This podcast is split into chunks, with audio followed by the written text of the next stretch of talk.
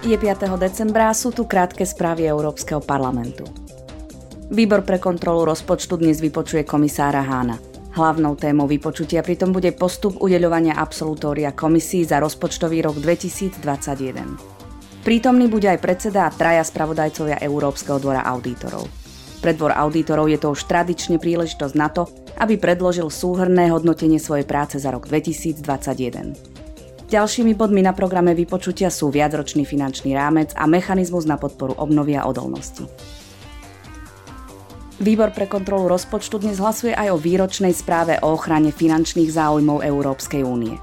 Úloha vnútroštátnych orgánov pri zabezpečovaní primeranej úrovne ochrany finančných záujmov sa výrazne zvýšila, a to zavedením mechanizmu na podporu obnovy a odolnosti a realizáciou s ním spojených národných plánov.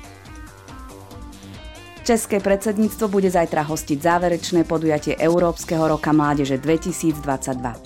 Európsky parlament v priebehu tohto roka zorganizoval viacero aktivít a iniciatív zameraných na mládež, a to vo všetkých členských štátoch.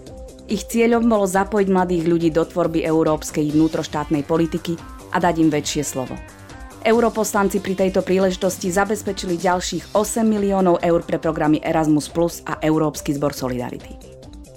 Toto boli krátke správy z Európskeho parlamentu.